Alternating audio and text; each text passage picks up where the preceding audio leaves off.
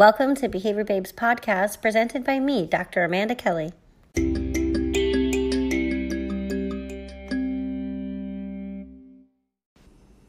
Applied behavior analysis is also an approach for treatment of ADHD, attention deficit hyperactivity disorder, and anxiety, as well as a treatment for autism, which is most commonly known.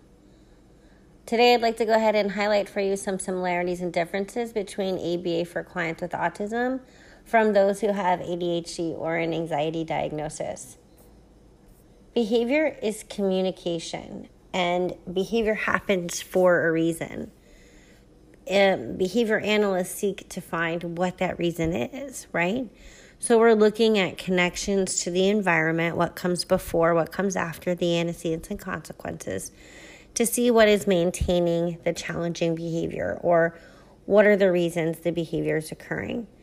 Behavior often occurs in patterns, and when we systematically collect data and then visually display this data, which we are ethically obligated to do, then we can detect small changes or we are more able to detect changes uh, or develop visual analysis that are more sensitive to smaller changes so that we can make treatment decisions throughout the process.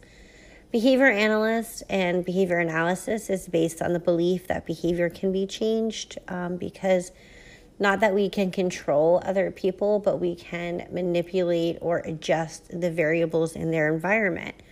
For example, what comes before and what comes after a behavior, at least in the traditional ABC sort of intervention but some characteristics that are associated with anxiety that can prove extra challenging.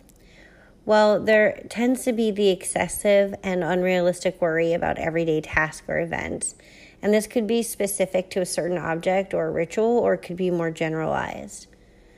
For individuals who have anxiety, there tends to be a lower attendance at school and a higher rate of school refusal behavior or school avoidance behavior. Owens and colleagues in 2008 talked about an educational underachievement, and additional researchers in 2008 talked about poor peer relationships for individuals who were diagnosed with anxiety. Rosa et al. in 2003 noted that there was an increased risk for further mental and physical health difficulties for students who were diagnosed with anxiety. Anxiety is very difficult because it's not something that we can always observe on the outside. Um, a behavior analyst who I used to work and collaborate with, who also is someone that I respect and read her books and go to her conferences at every chance I get, is Jessica Minahan. And in her presentation, she talks about taking two identical cans of carbonated carbonated drink, so a soda, and shaking one up really, you know, fast and furiously, and then mixing the cans behind her back and then putting them in front and offering them to two audience members.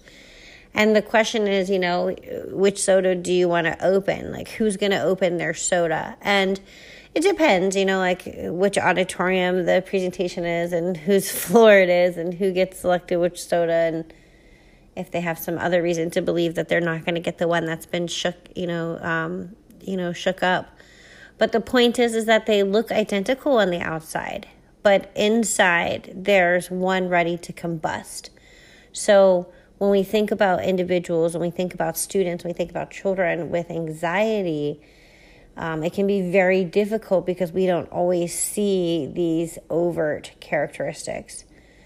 Individuals who are suffering from anxiety have a difficulty sequencing events together, following, you know, multiple steps, recipes, uh, chaining events, and essentially poor executive functioning skills. Anxiety, when we all have heightened levels of anxiety, we tend to become more rigid thinkers and have inflexibility in our thinking. We find perspective taking and theory of mind quite challenging the more anxious that we are feeling or the more preoccupied that we're feeling with an elevated emotional state. Anxiety isn't really about ability, it's about interference. So, a lot of times people might say things like, well, he can do it, but he doesn't do it, or he has the ability to, but he chooses not to.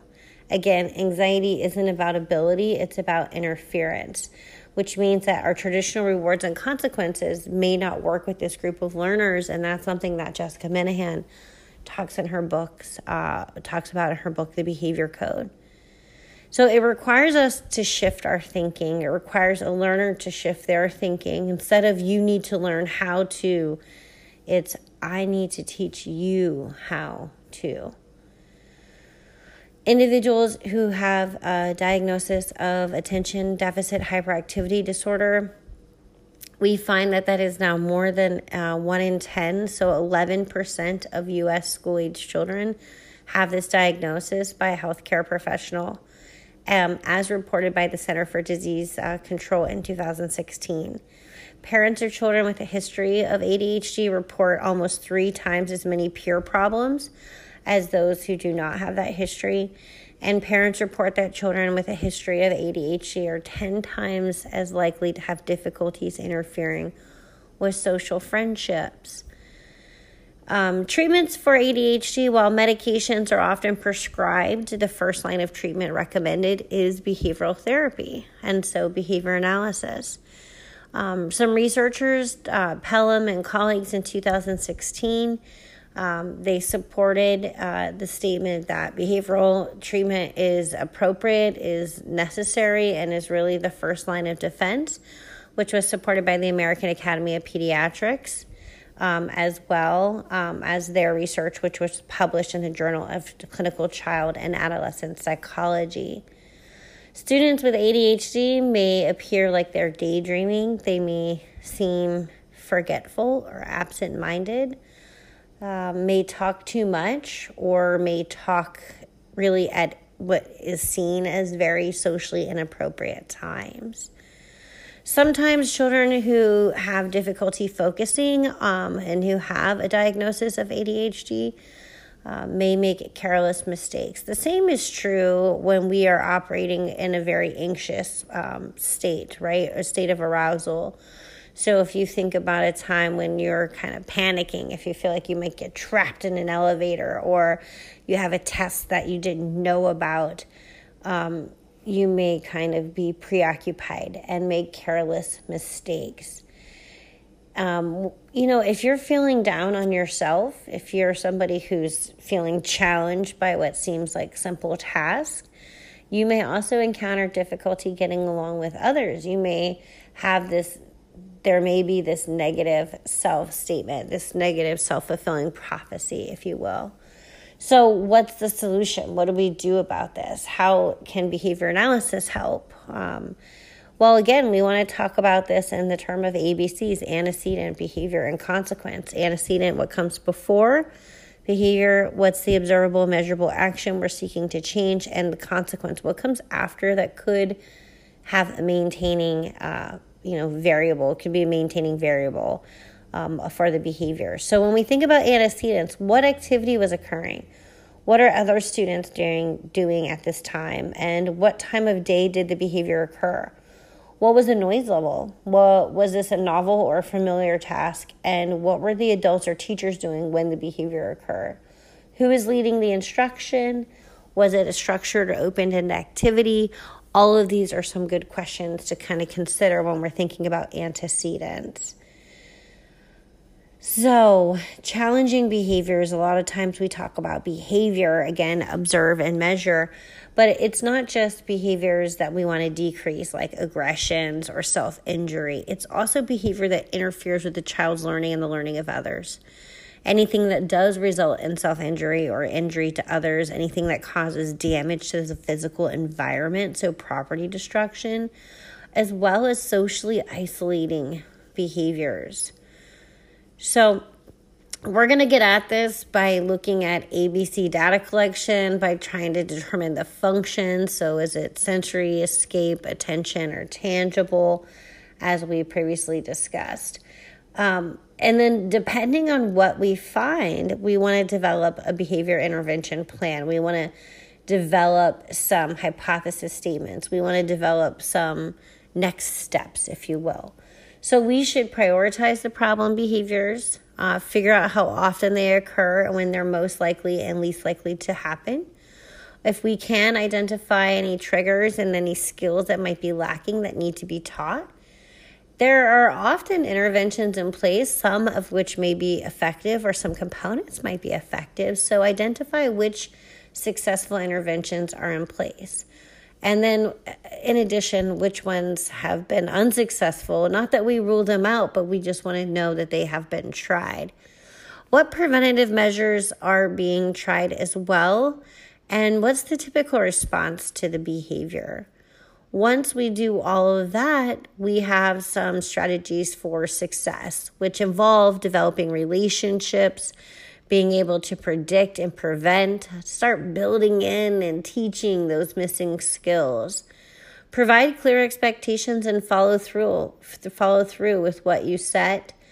Um, you know, model interactively the expectations for your learners, for your students, but then hold them to those high standards keep your students' interest by maintaining their engagement and establishing and practicing routines.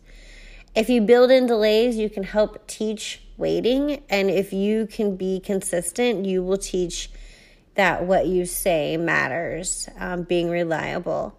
When you're making a request, avoid asking questions. So instead of, Are you done and where should that go? we can say things like, When you're done, do this this should go over here. Or uh, do you want to put that here or here it's still a question but it's giving a choice of what's negotiable. Support students who have difficulty initiating or getting started with a task by breaking the task into smaller more manageable steps. If you can anticipate, you can rehearse calming strategies for learners who might have high levels of anxiety or who might be impacted in that way where they get kind of stuck. One strategy is known as cognitive distraction. So rather than just getting a drink of water or going to the bathroom, it's tell me three things that, that are yellow that you see from here to the office, or tell me two things you've noticed that have to do with photosynthesis um, by the, about the plants um, on your way from here to your locker. If we can teach awareness and self management, we can teach learners to start to uh, uh, self deliver they what they need to calm and soothe. And we'll see this with certain behaviors that serve a sensory or automatic function but we also can look at trying to identify some of those internal triggers um, for learners who can describe them and who can self monitor and self report um, a lot of kind of topics to be covered in this area and a lot of new ground yet to be broken and unearthed. But applied behavior analysis can be very useful in taking a behavioral approach to ADHD and anxiety. And to learn more, just visit me at www.behaviorbabe.com.